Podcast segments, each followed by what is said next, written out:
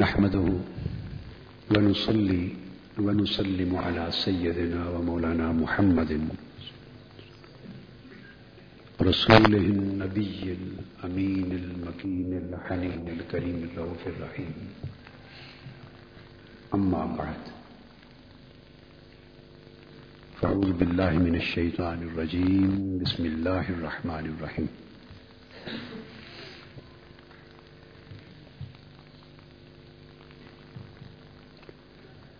فمن يرد الله أن يهديه يشرح صدره للإسلام ومن يرد أن يدله يجعل صدره ضيقا حرجا. صدق الله مولانا العظيم معزز خواتین و حضرات. عزیز طلباء و طالبات اللہ جل مجدہ کی توفیق سے میں نے سورہ انعام کی ایک آیا کریمہ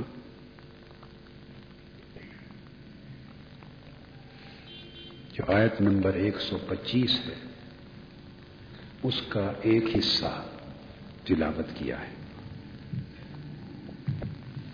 اور اس کے ذریعے جس موضوع کو آج بیان کرنا چاہ رہا ہوں، وہ دل کی اور سینے کی دو کیفیتوں کا ذکر ہے۔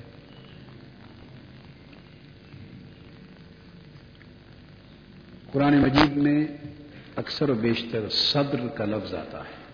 کیا؟ صدر۔ صدر سینے کو کہتے ہیں، مگر اس کا اطلاق سینے کے ساتھ ساتھ دل پر بھی ہوتا ہے۔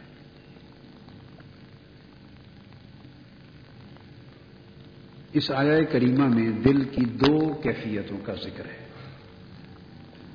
اور انہی دو کیفیتوں کا بیان آج کا موضوع ہے۔ کیونکہ صدر سے مراد سینہ بھی ہے اور دل بھی۔ اس کی دو کیفیتوں کا یہاں ذکر ہے۔ ایک، یشرح صدر اسلام ارشاد فرمایا، فمن یورد اللہ دیا اگر اللہ تبارہ کا وطالعہ کسی شخص کے بارے میں یہ ارادہ فرما لے کہ اس کو ہدایت سے بہرا یاب فرمائیں گے اسے ہدایت پر فائز فرمائیں۔ اسے ہدایت کی دولت سے مالا مال فرمائیں۔ اگر اللہ تعالیٰ کسی شخص کے بارے میں یہ ارادہ فرما لے، فیصلہ کر لے کہ ہدایت کی دولت دینی اس کو، تو اللہ پاک کیا کرتا ہے؟ یشرا صدرہ للاسلام، اس کے سینے کو اور دل کو اسلام کے لیے کھول دیتا ہے۔ کیا کر دیتا ہے؟ کھول دیتا ہے۔ اس کو شرح صدر کہتے ہیں۔ اس کا سینہ اور اس کا دل کھل جاتا ہے۔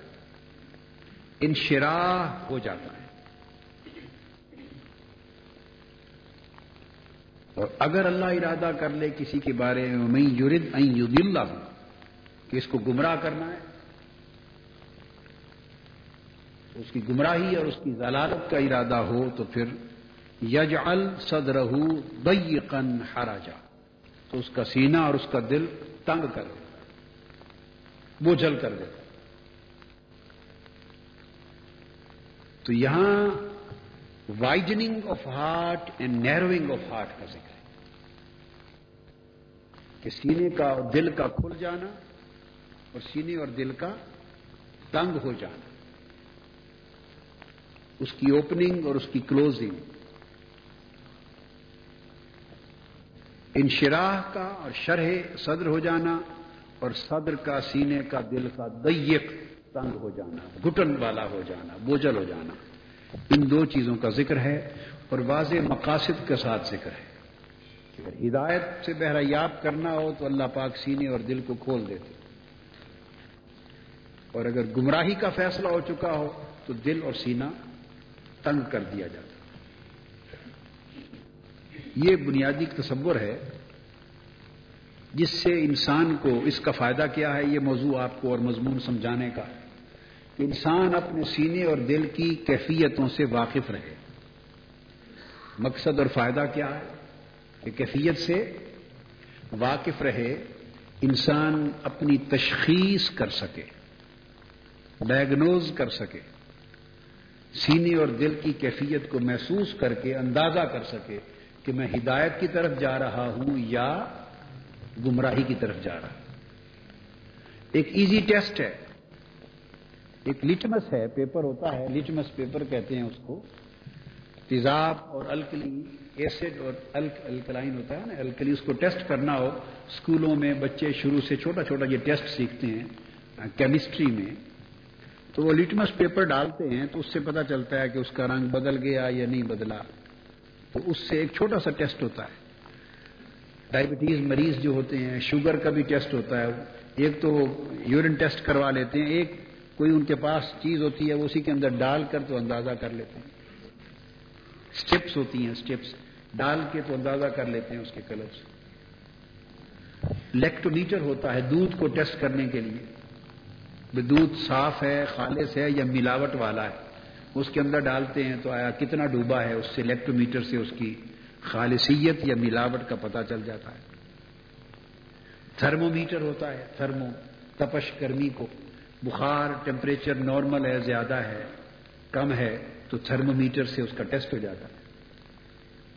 تو ہر چیز کے لیے آپ نے دیکھا نا، ان کے ٹیسٹ کے لیے کچھ آلے ہوتے ہیں۔ ٹیسٹ کے لیے کچھ آلات ہوتے ہیں۔ یہ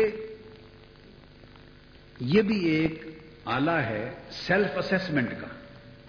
ایک اسپرچل سیلف اسسمنٹ کا ایک معیار ہے، پیمانہ ہے اللہ پاک نے دیا۔ کہ اگر آپ دیکھیں کہ سینا کھلا ہوا ہے، اس میں بوجھ نہیں، اس میں تنگی نہیں، اور قبولیت کے لیے وہ کھلا ہوا ہے، انشراح کی کیفیت ہے۔ پھر میں آگے چل کے بتاؤں گا کہ انشراح کی کیفیت کی پھر علامات بھی ہوتی ہیں۔ کہ انسان ہلکا ہلکا محسوس کرتا ہے، اطمینان محسوس کرتا ہے، سکون محسوس کرتا ہے، ایک اندر خوشی محسوس کرتا ہے۔ پھر آگے اور باتیں آئیں گی، پھر اس کے بعد آگے مرحلے بڑھتے ہیں تو اندر ایک نور محسوس کرتا ہے، روشنی محسوس کرتا ہے۔ سینا دل، روشن، نورانی کیفیت میں محسوس کرتا ہے۔ اور اس کے برعکس سینا اور دل کا تنگ ہونا تو اس کے ساتھ انسان تنگی کو محسوس کرتا ہے کہ اندر گھٹن ہے، تنگی ہے، اور وہ گھٹن اور تنگی اس کو وہ انقباز ہے۔ کھل جانا یہ انشرا ہے۔ کیا ہے؟ انشرا ہے۔ اور گھٹن وہ انقباز ہے، قبض ہے۔ انشرا بست بھی ہے۔ تو اس کا انشرا اور ادھر قبض۔ گھٹن بند ہو جانا انشرا تو وہ گھٹن کی کیفیت محسوس کرتا ہے اور وہ پھر اس کے چہرے سے بھی ریفلیکٹ ہوتی۔ چہرہ دل کا آئینہ دار ہوتا ہے۔ دل کو ریفلیکٹ کرتا ہے کہ چہرہ کھلا کھلا ہے یا تنگ تنگ ہے۔ چہرے پہ بشاشت، فرحت، ملائمت، تبسم، خوشی، نورانیت یہ کیفیتیں چہرے پر ہیں یا یبوست؟ یبوست کہتے ہیں خشکی، نیری خشکی کا مارا ہوا۔ نیری خشکی کا مارا ہوا اور مروڑ چہرے پر اور گھٹن اور تنگی اور اکتاہٹ اور بوجھ۔ کتنے لفظ بتا دیے نا میں نے؟ بہت سارے۔ کوئی تو سمجھ میں آئے گا؟ یہ ساری کیفیتیں ہوتی ہیں جو انسان کے چہرے سے ریفلیکٹ ہوتی ہیں۔ تو اور یہ کیفیتیں جنم کہاں سے لیتی ہیں؟ وہ قلب سے جنم لیتی ہیں۔ دل سے جنم لیتی ہیں اور دل کی کیفیت سینے میں آشکار ہوتی ہے، اجاگر ہوتی ہے اور سینے کی اور دل کی کیفیت چہرے سے ظاہر اور ایاں ہوتی۔ ہے اب تھوڑا آیات کریمہ جو میں چند ایک کوٹ کرنا چاہتا ہوں، شرح صدر کے لیے بھی انشراح کے لیے بھی، اور انقباز اور دیق کے لیے بھی۔ تو تھوڑا تھوڑا بیان پھر ان آیات کریمہ کے ساتھ ہوتا جائے گا تاکہ مضمون واضح ہو جائے۔ تو سب سے بڑا اعلی سینہ اور سب سے بڑا اونچا قلب تو قلب مصطفیٰ ہے اور صدر مصطفیٰ ہے۔ صلی اللہ تعالی علیہ وسلم۔ اب سینے اور دل کا کھلنا جو اوپننگ اور وائڈنگ آف ہارٹ اور وائڈنگ آف چیسٹ میں نے کہا، یہ اتنی بڑی اللہ کی نعمت ہے۔ چونکہ صاف ظاہر ہے، آیت کریمہ بتا رہی ہے کہ اس کے کھلنے کا مطلب ہے کہ انسان کو ہدایت عطا کر دی۔ اور ہدایت کے پھر درجے ہوتے ہیں۔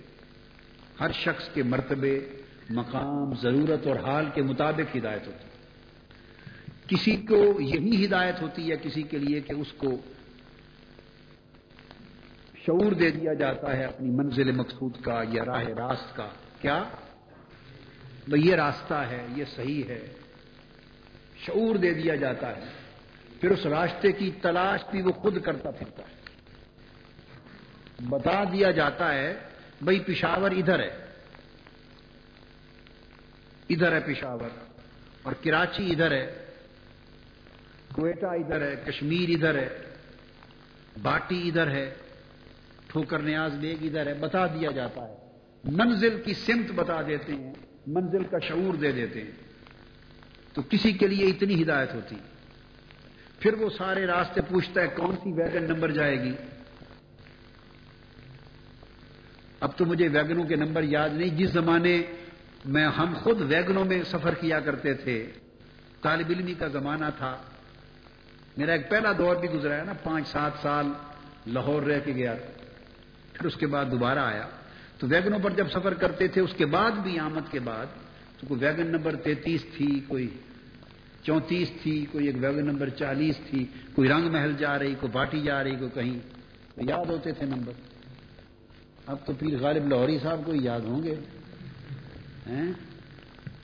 دوڑے ہوئے مریدوں کو ویگنوں پہ ڈھونڈ ڈھونڈ کے پکڑ پکڑ کے یاد ہو گئے ہوں گے ان کو۔ تو ویگن تلاش کرنی ہے بھائی اڈا کون سا ہے، کہاں سے ویگن ملے گی؟ پھر وہ اتار دے گی آگے چل کے تو نئی ویگن کیسے ملے گی؟ کرایہ کتنا لگنا ہے؟ اتر کے پیدل کتنا چلنا ہے؟ دائیں جانا ہے، بایاں؟ یہ ساری کوششیں وہ خود کرتا پھرتا ہے۔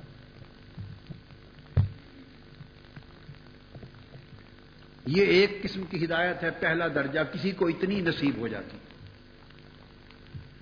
کسی کو اس سے آگے کی ہدایت نصیب ہوتی۔ ہے اور پہلے زمانوں کے جو مناتے کا فلاسفہ، منطقی، فلسفی، علماء، اہل علم محققین ہوتے تھے، وہ ہدایت کی دو قسمیں کیا کرتے تھے، میں تین کرتا ہوں۔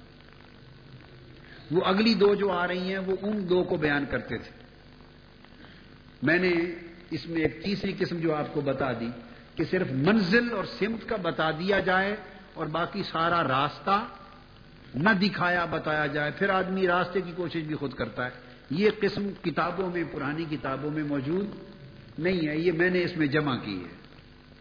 میری کتاب جو ہے، کیا نام ہے؟ اسلامی فلسفہ زندگی۔ یہ ایٹی ون میں میں نے لکھی تھی، تو پہلی بار اس کے اندر میں نے تین قسمیں کی۔ پہلی بار۔ تو اس کے بعد دوسری قسم۔ اگلی ہدایت جو ہے، کئیوں کو اس سے آگے زیادہ دولت دی جاتی ہے، ہدایت کی۔ تو بتانا یہ ہے کہ جتنی ہدایت جس کو دینا مقصود ہو، دل اور سینہ بھی اتنا ہی کھولتے۔ اب آپ کو سمجھ گئے نا؟ اتنا ہی کھولتے ہیں۔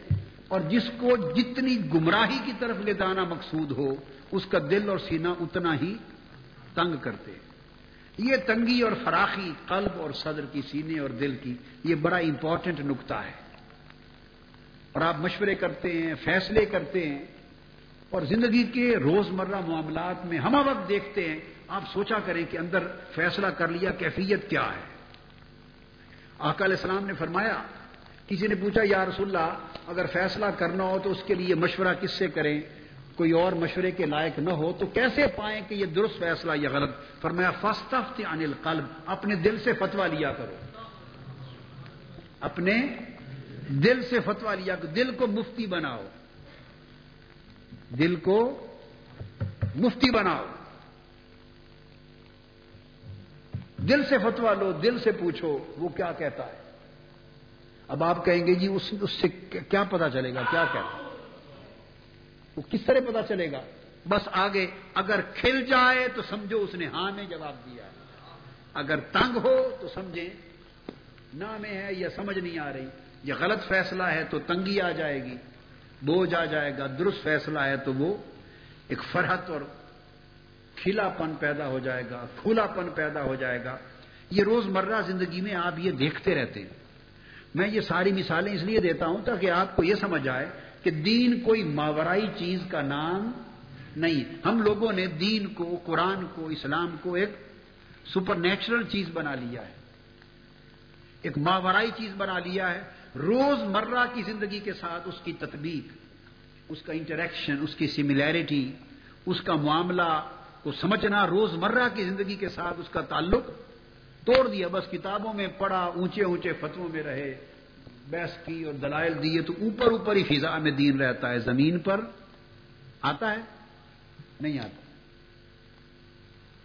تو یہ مثالیں روزمرہ کی عام چھوٹی چھوٹی اس لیے دیتا ہوں تاکہ آپ کو سمجھ میں آئے۔ کہ جو بات اللہ رسول نے دین کے ذریعے بتائی ہے، وہ کوئی خلاف فطرت اور ماورائے فطرت نہیں، وہ وہی بات بتائی ہے جو روزمرہ زندگی میں ہمارے اندر داخل ہے۔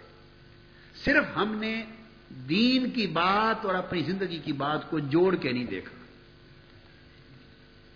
گیپ کو ختم نہیں کیا۔ تو یہ جو انشرا اور انقباس کی کیفیتیں آپ ہر روز صبح و شام اپنے معاملات میں دیکھتے ہوں۔ تو میں کیا بیان کر رہا تھا؟ ہاں تو دوسری قسم یہ ہوتی ہے، جس کو زیادہ دینا ہوتا ہے ہدایت کا سرمایہ، اس کو اراعت الطریق کہتے شعور منزل دے دیا۔ اور علم مقصد دے دیا۔ اب دوسری قسم یہ ہے کہ بعضوں کو راستہ بھی دکھایا جاتا ہے۔ راستہ؟ ساتھ چل کے پھر راستہ بھی دکھاتے ہیں کہ یہ راستہ جا رہا ہے، دائیں جانا، پھر بائیں طرف مڑنا ہے، پھر یہ کرنا ہے، پھر یہ کرنا ہے۔ تو انسان کی وہ جو محنت تھی نا، وہ خود جگہ جگہ پوچھ کے راستے تلاش کر کے پھرتا ہے۔ پھر کئی بار غلطی ہو جاتی ہے، پھر وہ ٹھوکر کھاتا ہے، پھر مڑ کے واپس آتا ہے، پھر دوبارہ صحیح راستے پر چلتا ہے۔ وہ اقدام خطا جس کو کہتے اقدام و خطا ٹرائل اینڈ ایرر کیا؟ ٹرائل اینڈ ایرر اس سے بچ جاتا ہے۔ تو اراط الطریق میں کوئی راستہ دکھانے والا اس کو راستہ بھی دکھا دیتا ہے۔ مگر منزل تک نہیں پہنچاتا۔ راستہ دکھا دیا نا، جو چکر ہیں، دائیں بائیں کمپلیکیشن دور کر کے، اس کے بعد کا بس سیدھا راستہ جا رہا ہے تو آگے دائیں مڑ جانا، آگے منزل ہے۔ یہ اراط و طریق ہے، راستہ دکھا دینا۔ تو ایک ہدایت کا دوسرا درجہ اور اعلی درجہ یہ بھی ہے۔ پھر ایک اس کے بعد تیسرا درجہ ہے ہدایت کا، آخری، اس کو ایسال ال مطلوب کہتے ہیں۔ وہ پھر ہاتھ پکڑ کے منزل پر پہنچا دیتے وہ راستہ دکھانے اور تلاش کرنے کی تکلیف بھی نہیں ڈال ڈالتے اس کے کندھوں پر، اور اس الجھن اور پریشانی میں اور خطرے میں بھی نہیں ڈالتے۔ وہ اراط الطریق سے آگے ہے یہ ساری مطلوب، بازو پکڑتے ہیں اور منزل پہ پہنچا دیتے ہیں۔ یہ وہب ہوتی ہے، یہ عطا ہوتی ہے۔ اور پہلی دو چیزیں اس میں کسب ہوتا ہے۔ بندے کی کوشش ہوتی ہے۔ اور کسی پر وہ بہت مہربان ہو جائے، کسی پر۔ موسا علیہ السلام وہ تیس راتیں تور پر گزارتے ہیں، پھر کلام سنتے ہیں، پھر دیدار مانگتے ہیں، پھر چالیس راتیں ہوتی ہیں، پھر وہ تجلی گرتی سارے واقعات ہوتے ہیں۔ اور وہ واقع آخر پہ جواب ملتا ہے، لن ترانی موسا تم دیکھ نہیں سکتے۔ پھر بے ہوشی ہوتی ہے، پھر نیا ہوش آتا ہے، توبہ کرتے ہیں۔ ایک یہ راستے بھی ہیں کہ ان تمام مرلوں سے گزر کر انسان ایک تجلی تک پہنچتا ہے۔ یہ اراط الطریق ہے۔ یہ کیا ہے؟ اراط الطریق ہے۔ اور ایک اشار ار مطلوب ہے کہ امہانی کے گھر حرم کعبہ کے پاس سوئے ہوئے ہیں۔ سوئے ہوئے محبوب کو جبرائیل کے ذریعے جگا کر براق پہ بٹھا کر عرش پر پھر کعبہ کو سین پہ بلا کر سب کو ہٹا دیا جاتا ہے اور پردہ اٹھا کے دیدار کرا دیا جاتا ہے۔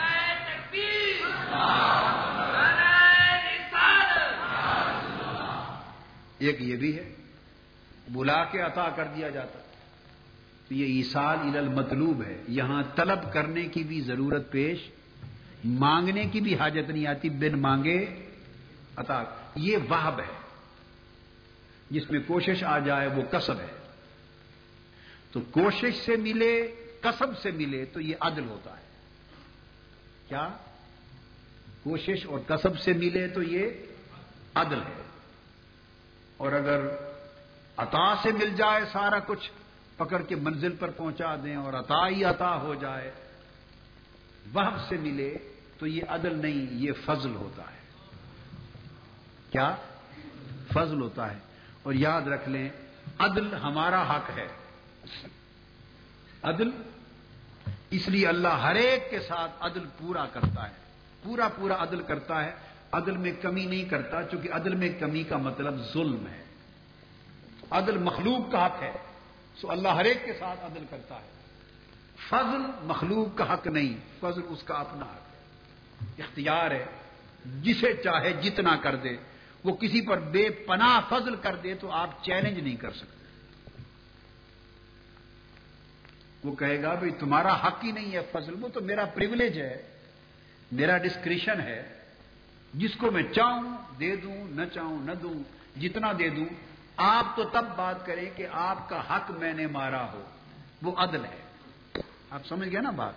تو کسب عدل ہے اور وہ فضل ہے۔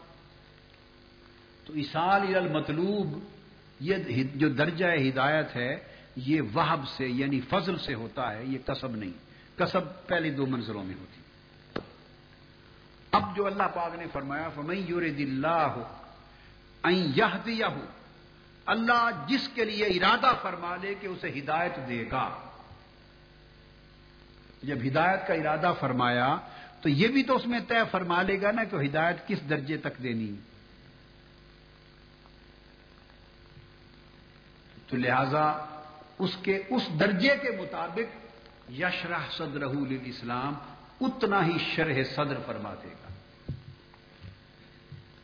اور پھر جس کا سینہ اللہ پاک شرح صدر کر دیتا ہے، انشراح کر دیتا ہے، وہ پھر سینہ جب اللہ کی رحمت سے نور سے ہدایت کے لیے کھل جاتا ہے، تو پھر وہ دنیا کی ہزاروں لاکھوں باتیں جو اوروں کے لیے، ہمارے جیسوں کے لیے بڑی ہوتی ہیں اور وہ انہیں بھول نہیں سکتے اور انہیں معاف نہیں کر سکتے اور وہ کڑ کڑ میں ہی رہتے ہیں، پوری زندگی گرفتی کرے رہتے ہیں، وہ چھوڑتے نہیں۔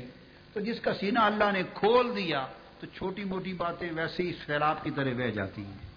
اس کا سینہ تنگ نہیں ہوتا چھوٹی باتوں سے، کیونکہ اس کو بڑی رحمت مل گئی ہے۔ آپ سمجھیں گے نہیں؟ بھائی جس کو وہ کاریں بھی مل جائیں ٹرین بھی مل جائے اپنی اور کشتیاں بھی مل جائیں، پھر ہوائی جہاز بھی مل جائیں، جس کو یہ سواریاں مل جائیں، اس کو اس بات کا غم ہوگا کہ میرے پاس ٹانگا نہیں ہے۔ کسی کا ٹانگا دیکھ کر اسے غم ہوگا، بھائی دیکھو نا، اس کے پاس ٹانگا ہے، میرے پاس ٹانگا ہی نہیں۔ اس کے پاس ریڑا ہے، گدھا کیا کہتے گدھا گاڑی ہے۔ میرے پاس گدھا گاڑی نہیں ہے، میرے پاس ریڑا ہی نہیں ہے۔ اس کے پاس سائیکل ہے، دیکھو، میرے پاس سائیکل ہی نہیں ہے۔ جو نا کتنے بیٹھے ہیں آپ میں سے جن کے پاس کار ہے؟ ہاتھ کھڑا کریں نا۔ اونچا کریں۔ کار والے بھائی، بقایا بیکار ہے۔ اچھا اچھا۔ اب کار والے کے پاس گھر میں یقیناً سائیکل نہیں ہوگا۔ ہوگا یا نہیں؟ بولیے۔ سائیکل بھی نہیں ہوگا، موٹر سائیکل بھی نہیں ہوگا، ضرورت ہی نہیں پڑتی۔ تو جو کار جس کے پاس کار اللہ نے دی، اس کو موٹر سائیکل کے نہ ہونے اور سائیکل کے نہ ہونے کا غم ہوگا۔ بولیے نا، نہیں ہوگا۔ یہ بتا رہا ہوں کہ کس طرح انشرا ہوتا ہے، کس طرح انقباز ہوتا ہے۔ تو جس کے پاس کچھ نہیں، اسے سائیکل بھی چبے گا دوسرے کا۔ اسے دوسرے کا سائیکل بھی چبے گا، پھر اس کو دوسرے کا گدھا، کسی کا گدھا بھی۔ یہ جو گدھے جن کے کاروبار ہوتے ہیں، گدھے رکھتے ہیں گھروں میں، بعض دیہاتوں میں نہیں ہوتے۔ مٹی لاد کے لاتے ہیں، اینٹیں لاتے ہیں مختلف کام کرتے ہیں، دیہاتوں میں گدے بھی رکھتے ہیں۔ خچر رکھتے ہیں، گدے رکھتے ہیں۔ تو اگر دو گدوں والوں کے گھروں کا حال دیکھنے اور بیٹھ کر ان کی باتیں چپ کر کے سنیں، ان کی لڑائی گدوں پر ہوگی ساری۔ کیونکہ اس سے اونچی ان غریبوں کی پرواز نہیں ہے۔ سوچ ہی نہیں ہے۔ وہ سوچ گدوں تک محدود ہو گئی، چونکہ ان کا معاش، ذریعہ، روزگار سب اسی میں ہے۔ اور پھر ان کی دوسرے سے لڑائی اور حسد بھی گدھے پر ہوگی۔ اس کا گدھا چچا، نسل کا ہے، میرا گدھا کمزور ہے۔ باری تعالیٰ مجھے بھی ایسا ہی گدھا دے جیسا اس کو دیا ہے۔ آپ بیٹھ کے ان کے اندر سن لیں۔ میں تو اس لیے بتا رہا ہوں کہ میں نے تو یہ باتیں اپنے کانوں سے بیٹھ کے سنی ہوئی ہیں۔ اللہ کا شکر ہے، اپنی زندگی کا ہر رنگ دیکھا ہے، ہر جگہ بیٹھے ہیں۔ جنگ میں ہمارے پڑوس میں ایک گھر میں گدھے ہوتے تھے۔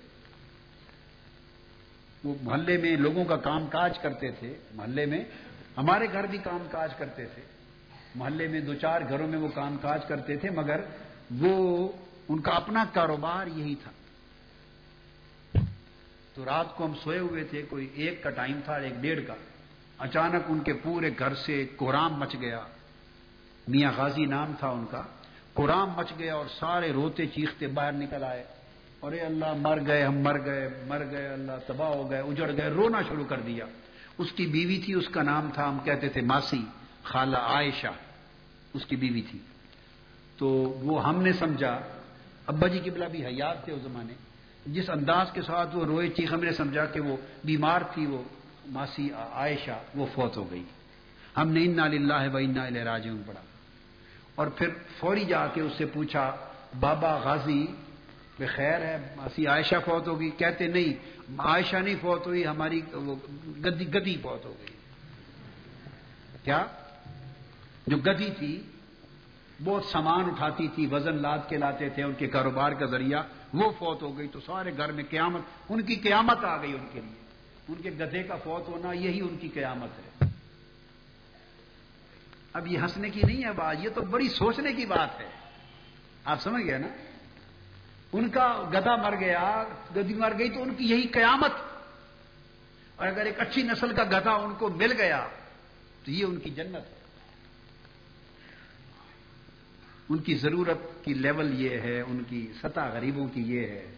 بس آپ اسی طرح یہ جو فرق آپ نے دیکھا، یہ آپ اپنی زندگیوں میں دیکھ لیں۔ جیسے میں نے بتایا کہ جس کے پاس نہیں ہے، وہ سائیکل والا ہے، یقیناً وہ کسی کو اسکوٹر کے دیکھ پہ دیکھ کے بھی رش کرے گا۔ اور اس کا دل تنگ ہوگا، مچلے گا، بکاش، مجھے بھی کوئی دن آئے، میرے پیسے بھی اتنے ہو جائیں کہ میں اسکوٹر لے لوں، موٹر سائیکل لے لوں۔ اور جس کے پاس کار ہے اور اسکوٹر سائیکل دونوں نہیں، وہ تو کبھی فکر نہیں کرے گا۔ تو بس یہ ایک کمپیرزن میں نے آپ کو، ایک اور اسی کو آپ مثالوں کو بڑھاتے چلے جائیں۔ ہر چیز میں بڑھاتے چلے جائیں۔ ہر چیز میں۔ تو یہ جس کو شرح صدر ہو جائے، اب اب آگے آ جائیں، اسی طرح۔ چلتے چلتے چلتے۔ جس کا سینہ اللہ نے ہدایت الہیہ کے لیے کھول دیا۔ شرح صدر ہو گیا، سینہ کھول دیا اور اس نے اپنی ہدایت آبشار ہدایت کی۔ اپنی ہدایت کی نہر، اپنی ہدایت کا دریا، اپنی ہدایت کا سمندر، اس کے سینے میں موجزن کر دیا۔ اب اس کا سینہ اور دل اتنا کھل گیا اب زندگی میں تو ہزاروں لاکھوں چیزیں ہوتی ہیں جن پہ انسان غم بھی کرتا ہے، غصہ بھی کرتا ہے، نفرت بھی دل میں رکھ لیتا ہے۔ ہزاروں حادثات ہوتے ہیں، ہزاروں واقعات ہوتے ہیں۔ رشتوں میں ہوتے ہیں، گھروں میں ہوتے ہیں، گھروں کے اندر رشتہ داروں میں ہوتے ہیں، پڑوسیوں میں ہوتے ہیں۔ آپ پنجابی میں کہتے ہیں یا اردو میں کہ شریک ہیں جی ہمارے۔ رشتہ داروں میں شریکہ ہوتا ہے۔ شریکوں میں دکھ سکھ ہوتے ہیں، حسد ہوتے ہیں، مخالفتیں ہوتی ہیں۔ اور اس کے بعد زندگی کے اندر کامیابیاں، ناکامیاں گینز لاسز کئی ہوتے ہیں۔ اور ان تمام چیزوں کا اثر دل پہ پڑتا ہے۔ کہاں پڑتا ہے؟ اور وہ تمام چیزوں کے اثرات دل کو بوجھل کرتے ہیں، دل کو تنگ کرتے ہیں۔ اور دل گھٹن میں آ جاتا ہے۔ پھر انسان کے اندر ڈپریس بھی ہوتا ہے انسان، رد عمل بھی اس کے اندر آتا ہے۔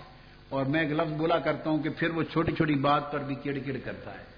ایک چھوٹی چھوٹی بات پہ اڑا رہتا ہے، بات چھوٹی چھوٹی باتوں پہ جھگڑے نہیں کر لیتے آپس میں۔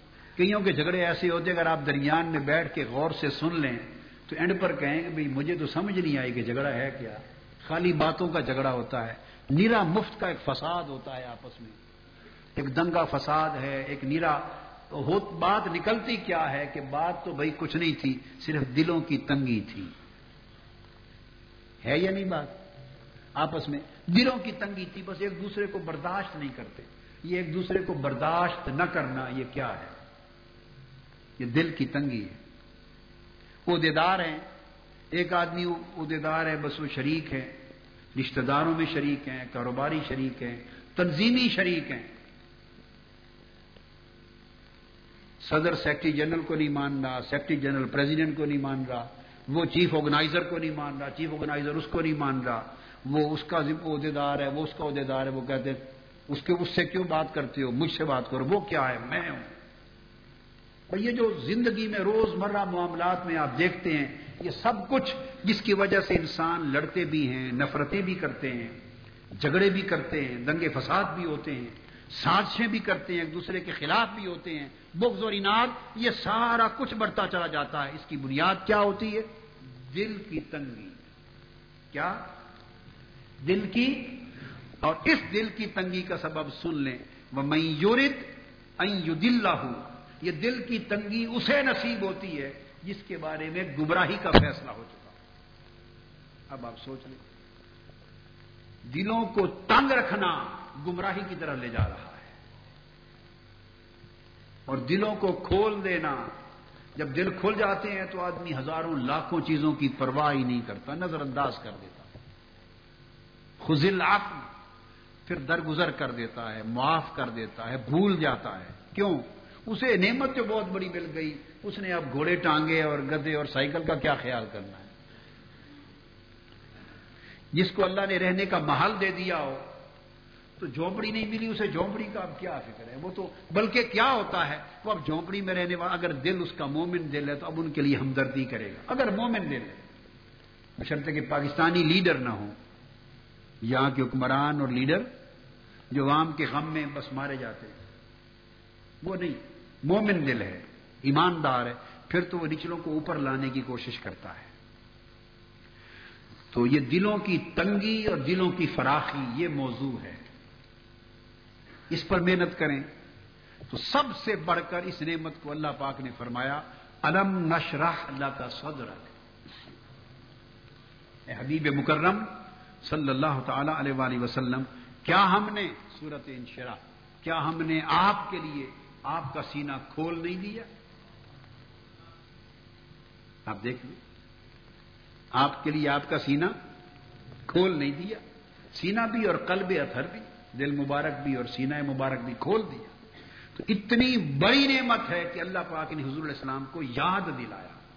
کہا، محبوب، کیا ہم نے یہ کرم آپ پر نہیں کیا کہ آپ کا سینہ کھول دیا؟ اور علم نشرح اللہ کا میرا خطاب ہے بڑا پرانا لکا پر۔ یاد ہے؟ پرانی کیسٹیں سنتے ہوتے یہ ایٹیز کے زمانے کا خطاب ہے علم نشرح لکا، تو لکا پر بڑی گفتگو کی ہے میں نے۔ اور میں نے کہا تھا، یہ لکا پشتو والا لکا نہیں ہے۔ مسکین فیض الرحمان خان، حضرت علامہ صاحبزادہ، مسکین فیض الرحمان خان دورانی صاحب، امیر تحریک، یہ ان کی پشتو والا لکا نہیں ہے۔ کیونکہ اگر وہ لکا ہو تو پھر دگا رابڑا ہوگا۔ تو دگا رابڑا تو ہوا پڑا ہے، دیکھ لیں آپ، ہو گیا دگا رابڑا، ہوا پڑا ہے۔ یہ لکا عربی کا لکا ہے اور قرآن کا لکا ہے اور محبت کا لکا ہے۔ کیا ہم نے آپ کا سینہ نہیں کھول دیا؟ محبوب، کس کے لیے؟ لکا، تیری خوشی کے لیے۔ یہ پیار کا لکا ہے، شفقت کا لکا ہے۔ آپ کے لیے۔ تو سینہ کھول دینا حضور علیہ السلام پر اللہ کی عظیم نعمت۔ اور اس کا میں نے جو ابھی تک آپ کو بحث دکھائی کہ سینہ کھل جائے تو بوجھ، بولیے، ختم ہو جاتے ہیں، اتر جاتے ہیں، بوجھ رہتا ہی نہیں ہے سینے میں۔ بڑے بڑے بوجھ دیکھنے میں آتے ہیں، مگر وہ گزر جاتے ہیں، وہ دل انہیں کہتا ہے بوجھ ہے ہی نہیں۔ وہ دل اپنی ان شراہ میں مست ہوتا ہے۔ تو اسی آیت کو آگے پڑھی علم نشرہ لا کا سدرک ان کا وزرت اب اس فلاسفی کو دیکھیے نا، جو بات میں نے ساری آپ سے کہی، اس کو کتنے نظم سے اللہ پاک نے دونوں کو جوڑ دیا۔ کیا اے حبیب مکرم، ہم نے آپ کا سینہ آپ کے لیے کھول نہیں دیا؟ وہ ان کا وزرک اور سینہ کھول کر، کیا ہم نے آپ کا سارا بوجھ اتار نہیں دیا؟ تو پتا چلا، جب سینہ کھل جائے تو بوجھ اتر جاتے ہیں۔ اور جہاں بوجھ رہے، اندر بوجھ رہے، تو سمجھے سینا نہیں کھلا۔ اور سینا کھلے تو اچھا اخلاق پیدا ہوتا ہے۔ یہ بات سمجھ جب تک سینا اور دل نہ کھلے اچھا اخلاق پیدا۔ اچھا اخلاق کیا ہے؟ کسی کو معاف کر دینا۔ زیادتی کرنے والے کی زیادتی کو معاف کر دینا نظر انداز کر دینا۔ کسی سے دل میں اس کی زیادتیوں، غلطیوں، کوتاہیوں، جرائم کے باوجود بھی اس سے نفرت نہ کرنا، دل میں انتقام اور رد عمل نہ رکھنا، گھٹن نہ رکھنا، اس کے لیے بغض نہ رکھنا، تنگی نہ رکھنا۔ جب یہ ساری چیزیں گرا، کھلے گی، یہ سارے بوجھ اور تنگیاں ختم ہوگی، تب جب سینا اور دل کھلے گا اور جب دل اور سینا کھل جائے گا، تو تب اخلاق کے حسنا کا آغاز ہوگا۔ ہماری قوم کا پورا پرابلم بہت بڑا پرابلم کئی ہیں، مگر ان میں سب سے بڑا پرابلم اخلاق کا۔ ہے ہم موریلٹی لیس قوم ہیں۔ We have no morality no moral values اخلاقی قدریں نہیں ہیں، اخلاق نہیں ہے مورلز نہیں ہیں۔ کسی دوسرے کی عزت کرنا، یہ وہ قوم ہے جو کہتی ہے اس طرح کر کے بلاتی لاہوری نہیں بلاتے؟ بتائیں نا بھائی، اگر یہاں نہیں تو آپ باٹی چلے جائیں تو پھر وہاں اوے نہیں چلتا۔ جی؟ اب یہ ہمارا ایک طریقہ ہے۔ ہم نے کبھی غور نہیں کیا کہ یہ کسی انسان کو بلانے کا طریقہ ہے؟ اوے اوے کیا ہے؟ یہ ایسی آواز ایسے حیوان نکالتے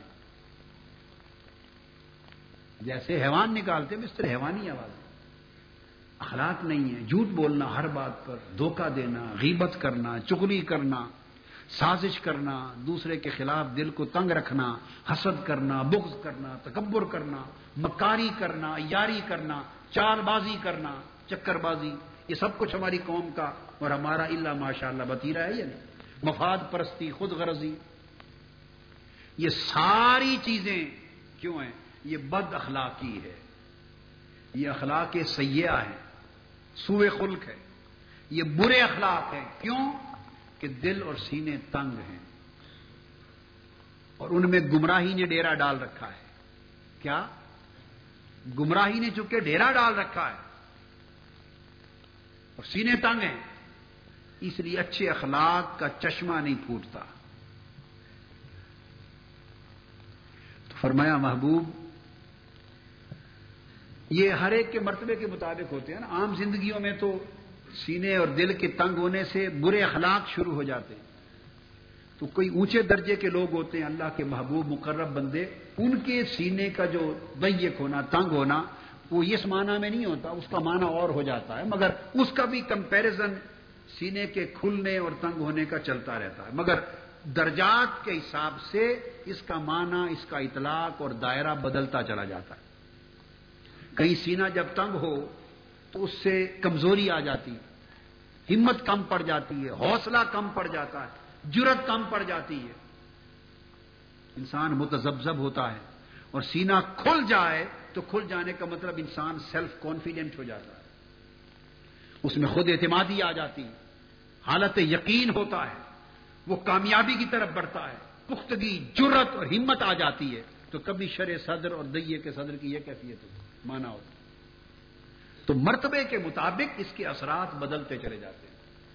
میں پہلی گفتگو جو کر رہا ہوں، یہ عام مرتبہ ہے، عام انسانوں کا، ہماری زندگیوں کا۔ تو فرمایا، محبوب، ہم نے آپ کے لیے آپ کا سینہ کھول دیا اور بوجھ سارے اتار دیے۔ اب آپ پوچھیں گے، چونکہ میں یہاں بات ختم کر دوں گا، یہ موضوع بڑا عام ہے، اگلے جمعہ پر چلائیں گے اس کو۔ اب یہاں ایک بڑی ایمانی بات اور ایک لذت کی روحانی بات کر کے ختم کر دوں گا۔ آپ پوچھیں گے، آقا علیہ السلام کا بوجھ کیا تھا جو اتارا؟ وہ تو پیدائش کے ساتھ ہی حضور السلام کا شر صدر ہو گیا تھا۔ اور جب حضرت حلیمہ سعدیہ کے ہاں تھے، تو وہاں بھی قلب اثر نکال کے انشرا صدر، شک کے صدر کر دیا تھا۔ حدیث پاک میں ہے نا؟ سیدھا جبرائیل میں ملائکہ آئے، جبرائیل امین آئے تو شک کے صدر کر دیا۔ پھر میراج کی رات بھی ہوا تو چار مرتبہ آقا علیہ السلام کا شر صدر ہوا۔ کتنی مرتبہ؟ چار مرتبہ۔ تو آپ پوچھیں گے کہ یہ جو اللہ پاک نے فرمایا کہ ہم نے آپ کا سینہ کھول دیا اور جو بوجھ آپ پر تھا وہ دنا ان کا وزرا کلزی ان کا ظاہرک اور وہ بوجھ جو آپ کی پشت مبارک کو دبائے جا رہا تھا۔ اتنا بوجھ تھا کہ پشت مبارک ظاہر یعنی ایسی محسوس ہوتی تھی کہ آپ دب جائیں گے۔ تو کیا وہ سارا بوجھ ختم نہیں کر دیا آپ کا؟ ہٹا نہیں دیا؟ تو سوال پیدا ہوگا کہ وہ بوجھ کیا ہوگا؟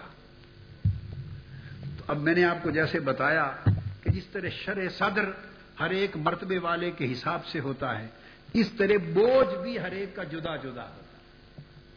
کسی کا بوجھ تو یہی ہے نا بھی میرے پاس کار نہیں، میرے پاس گاڑی نہیں، میرے پاس کوٹھی نہیں، میرے پاس روزگار نہیں، میری اچھی صحت نہیں، مال دولت، کئیوں کے بوجھ تو اس طرح کے ہیں، مگر نہیں۔ کچھ وہ ہیں جنہیں شروع سے ہی ایسے بوجھوں سے پاک بنایا گیا۔ جو شروع سے ہی ایسے بوجھ سے پاک تھے، تو پھر ان کے بوجھ جب آتے ہیں تو وہ کیا ہوتے؟ ہیں وہ اخلاقی بوجھ نہیں ہوتے۔ ماشاء اللہ سوئے خلق کا بوجھ نہیں ہوتا یا دل اور سینے کی تنگی اور گھٹن کا بوجھ اس طرح کا نہیں ہوتا جو ہمارا ہوتا ہے۔ تو پھر ان کا بوجھ کیا ہوتا ہے؟ وزر، بوجھ اتار دیا۔ ان کا بوجھ بھی اور طرح کا ہوتا، ان کا بوجھ ان کی طلب کے مطابق ہوتا۔ وہ بوجھ یہ ہوتا ہے کہ نبوت اور رسالت کا فریضہ ملنے سے پہلے، نبوت اور رسالت کا فریضہ ملنے سے پہلے، پہلی وہی اترنے سے پہلے، وہی کہاں اتری تھی؟ پہلی وہی، بولیے، غار ہیرا میں۔ پہلی وہی کہاں اتری؟ غار ہیرا میں۔ تو آقا علیہ السلام غار ہیرا میں عبادت کے لیے جاتے تھے۔ اس وقت عبادت تہنس کہلاتی تھی۔ کئی کئی دن، کئی کئی راتیں مراقبے میں مولا کی یاد میں بیٹھے رہنا۔ اسی کیفیت میں غاروں میں وقت گزارتے، آتے، جاتے تو ایک ہی، ایک قیام کے دوران پھر وہی دی آ گئی۔ اقرا بسم رب کلزی خلق۔ تو غار ہرا میں آئی پہلی وہی اس کے بعد تیئیس برس وہی اترتی رہی۔ کتنا؟ بائیس برس سے زیادہ عرصہ۔ بعض روایات کے مطابق بائیس برس بائیس برس، دو مہینے، بائیس دن، کم و بیش۔ تو تیئیس برس کے لگ بھگ وہی اترتی رہی۔ کبھی سنا کہ اس کے بعد تیئیس برس میں کوئی وہی کسی غار میں اتری ہو۔ پھر کوئی اور وہی بھی غار ہیرا میں آئی یہ بڑی خاص بات بتا رہا ہوں۔ تیئیس برس وہی اتری۔ کوئی اور آیت بھی غار ہیرا میں آئی؟ اس کے بعد بھی کبھی دیکھا، سنا کہ علیہ السلام اس کے بعد بھی ہفتے دس دن، پندرہ دن، مہینہ، چالیس دن کے لیے غار ہیرا میں جا کے بیٹھے ہو پہلے تو جاتے تھے۔ حضرت عائشہ صدیقہ رضی اللہ تعالیٰ عنہ فرماتی ہیں جو جو بے ست کا زمانہ وہی کا قریب آتا جا رہا تھا۔ اور چالیس برس کی عمر مبارک آقا علیہ السلام کی ہو رہی تھی، تو تو خلوتوں میں جانا اور غاروں میں جا کے باتیں کرنا، یہ حضور کو زیادہ مغروب، مرغوب تر ہوتا چلا جا رہا تھا۔ حب بے الخلا۔ خلوت نشینی حضور کو محبوب تر ہوتی چلی جا رہی تھی۔ جب فرصت ملتی غاروں میں چلے جاتے۔ لیکن جب وہی آ گئی، تو تیئیس برس بعد میں بھی تو وقت گزرا۔ تو بعد میں غاروں میں کبھی دیکھا کہ جا کے بیٹھے وہاں کیوں نہیں گئے؟ پہلے معاملہ صرف اپنی ذات کا تھا۔ جب غاروں میں جاتے تھے، تنہائی میں بیٹھتے تھے، تو قرب محبوب میں اور تصور قربت محبوب میں اپنی ذات کو تسکین ملتی تھی۔ رجوع ال الخالق تھا۔ مالک کی طرف راغب ہوتے اور مخلوق کو بھول جاتے۔ حتیٰ کہ اپنا کھانا پینا بھی بھول جاتے، گھر بار بھی بھول جاتے۔ ہر چہ سے دھیان کٹ جاتا اور گیان صرف محبوب کا رہتا، رحمان کا رہتا۔ تو چونکہ اس کی یاد میں، قربت میں، تصور میں، عبادت میں، ذکر میں، اس کی محبت اور عشق میں اور ذکر میں چونکہ مست رہتے، ہر شے بھولی ہوتی۔ تو ایسا ماحول جو غاروں میں ملتا، وہ کسی اور جگہ نہیں ملتا تھا۔ جب وہی آ گئی تو حکم ہو گیا، محبوب اب میری امت کی اصلاح، میری مخلوق کی اصلاح فرما۔ اب امت کی ذمہ داری کندھوں پر آ گئی۔ مخلوق کی ذمہ داری کندھوں پر آ گئی۔ مخلوق کی طرف متوجہ، راغب اور راجے کر دیا گیا۔ حکم ہوا کہ اب یہ جو شرک اور کفر اور گمراہی کے اندھیروں میں بھٹک رہے ہیں، محبوب، اب انہیں پکڑ پکڑ کر رہنمائی اور ہدایت کے روح کی طرف لا۔ جب انسانیت اور مخلوق کی ذمہ داری کندھوں پر آن پڑی تو حضور اپنا آپ بھول گئے۔ پھر غاروں میں جانا رہ گیا۔ پھر غاروں میں جانے کی فرصت ہی نہ رہی۔ چونکہ بڑی ذمہ داری آ گئی، اب خود اپنے لیے غاروں میں جائیں یا امت کے لیے بازاروں میں جا کر پتھر کھائیں، کیا کریں؟ غار میں سکون تھا، نہ کوئی پتھر مارنے والا تھا، نہ کوئی گالی دیتا تھا، نہ کوئی تانا زنی کرتا تھا، نہ کوئی جادوگر کہتا، نہ کوئی مجنو کہتا، نہ کوئی تانے دیتا، نہ کوئی تومت لگاتا، نہ کوئی حملے کرتا، نہ کوئی تلوار اٹھاتا۔ وہ سکون ہی سکون تھا۔ یاد محبوب تھی قربت محبوب تھی، اس میں سکون تھا۔ سکون اس کی یاد کے سمندر میں غوطہ زن رہتے۔ اور سکون کی کشتیوں میں حضور سفر کرتے رہتے اور اس کے وشال کے کناروں پر جا کے اترتے اور دیدار کی لذتوں سے سرشار ہوتے تو ایک دنیا نہیں تھی۔ جب نبوت آ گئی، رسالت آ گئی کومل لئی خلیلا یا یو حل مزمل یا یو حل مدثر قوم فانزر اے میرے محبوب، اب ان کبریائی، جھوٹے کبریائی کے دعوے داروں، بڑھائی، تکبر کی رونت کی گرد نکڑی والوں کو نیچے کرو۔ انقلاب کا نعرہ بلند کرو۔ غریبوں کی جنگ لڑو میرے محبوب۔ گمراہوں کو ہدایت کی طرف لے آؤ۔ ظالموں کا ظلم ختم کرو۔ جب معاشرہ، امت اور انسانیت کی اصلاح کا فریدہ کندھوں پر آ گیا، تو غاروں میں جانا بھول گئے۔ فرصت ہی نہ رہی۔ اب جب ادھر مگن ہو گئے تو یاد کبھی کبھی غاروں کی آتی تھی۔ یاد کبھی کبھی غار کی آتی تھی۔ اب وہ غالب کا شعر ہے۔ دل ڈھونڈتا ہے۔ پھر وہی فرصت کے رات دن۔ دل ڈھونڈتا ہے۔ پھر وہی فرصت کے رات دن۔ بیٹھے رہیں تصور جانا کیے ہوئے۔ بیٹھے رہیں تصور جانا کیے ہوئے۔ اور کسی اور نے کیا خوب کہا کہ فرصت کاروبار عشق کسے؟ فرصت کاروبار عشق کسے؟ وہ شب و روز ماہ و سال کہاں؟ وہ جو ملتے تھے شب و روز اور ماہ و سال کہ جس مستی میں محبوب کی یاد میں بیٹھے رہتے تھے، وہ فرصتیں اب کہاں؟ ہوگا کسی دیوار کے سائے کے تلے میر وہ کہتے ہیں، کیا کام اندازہ، کیا کام محبت سے؟ الٹی بات، کیا کام محبت سے اس آرام طلب کو؟ میر کو تلاش کیا نا، پوچھا میر تک میر میر کہاں ملے گا؟ کہیں وہ کسی محبت میں تو نہیں مگن ہوگا۔ انہوں نے کہا، ہوگا کسی دیوار کے سائے کے تلے میر۔ کیا کام محبت سے اس آرام طلب کو؟ واہ واہ۔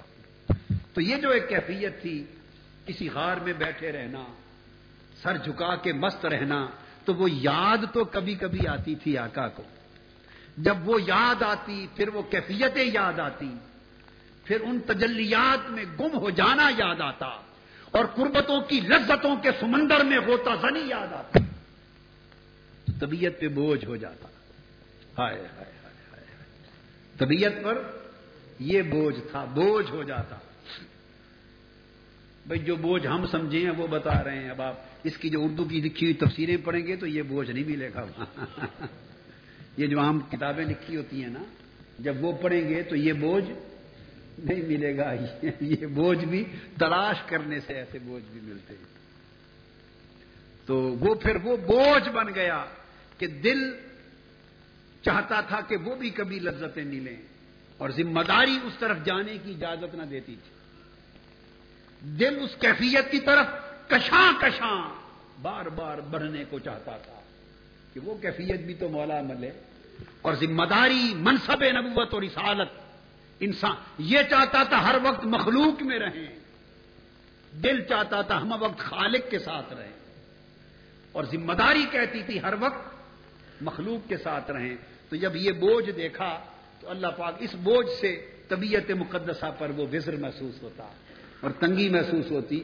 اس کو اللہ پاک نے فرمایا، محبوب علم نشرح کا صدرک؟ ہم نے آپ کا سینہ کھول دیا آپ کے لیے۔ اب وہ سمجھ آئی لکا کا مطلب کیا تھا؟ آپ کے لیے کہ آپ کو چونکہ وہ پرانی یاد خاروں کی پریشان کرتی تھی، تو محبوب ہم نے آپ کی پریشانی دور کرنے کے لیے سینہ اور دل کھول دیا۔ کیسے وہ بوجھ اتار دیا عملن ہوا کیسے تو فرمایا محبوب وہ مقام تفرقہ تھا مقام کہ وہ کیفیت تب ملتی تھی جب مخلوق کو چھوڑ کے آپ غار میں جاتے تھے جب جلوت کو ہجوم کو چھوڑ کے آپ خلوت میں جاتے تھے تو وہ کیفیت اور نشہ تب ملتا تھا جب ہجوم انسانہ چھوڑ کر آپ تنہائی میں جاتے تھے تو اللہ کے ساتھ قربت کی لذت و حلاوت کا وہ مزہ تب ملتا تھا۔ وہ ایک کیفیت تھی محبوب۔ ہم نے آپ کو اس ذمہ داری کے نبھانے کے لیے وہاں سے نکالا اور ٹھیک ہے، مخلوق کے ہجوم میں ڈالا، انسانوں کی جلوت میں ڈالا اور غاروں سے نکال کر مکہ کے کوچا بازاروں میں ڈالا۔ اور ہمارا خالق کی قربت میں بیٹھے رہنے کی بجائے ہر وقت ظالم مخلوق اور گناہ گار اور گمراہوں کے ہجوم میں ڈالا۔ ہمیں علم ہے، آپ کی طبیعت پر بوجھ ہے، مگر تب کیفیت یہ تھی کہ غار میں جاتے تھے تو وہ کیفیت ملتی تھی۔ وہ مقام تفرقہ تھا۔ محبوب، آپ کا بوجھ یوں اتارتے ہیں کہ آج کے بعد آپ کی جلوت کو ہی خلوت بنا دیتے ہیں۔ آپ کے ہجوم کو تنہائی بنا دیتے ہیں۔ وہ جس مالک سے ملنے غار میں جاتے تھے محبوب تو مکہ کے گری کوچوں میں چلے گا، جسم تیرا فرش پر ہوگا، دل تیرا عرش پر ہوگا۔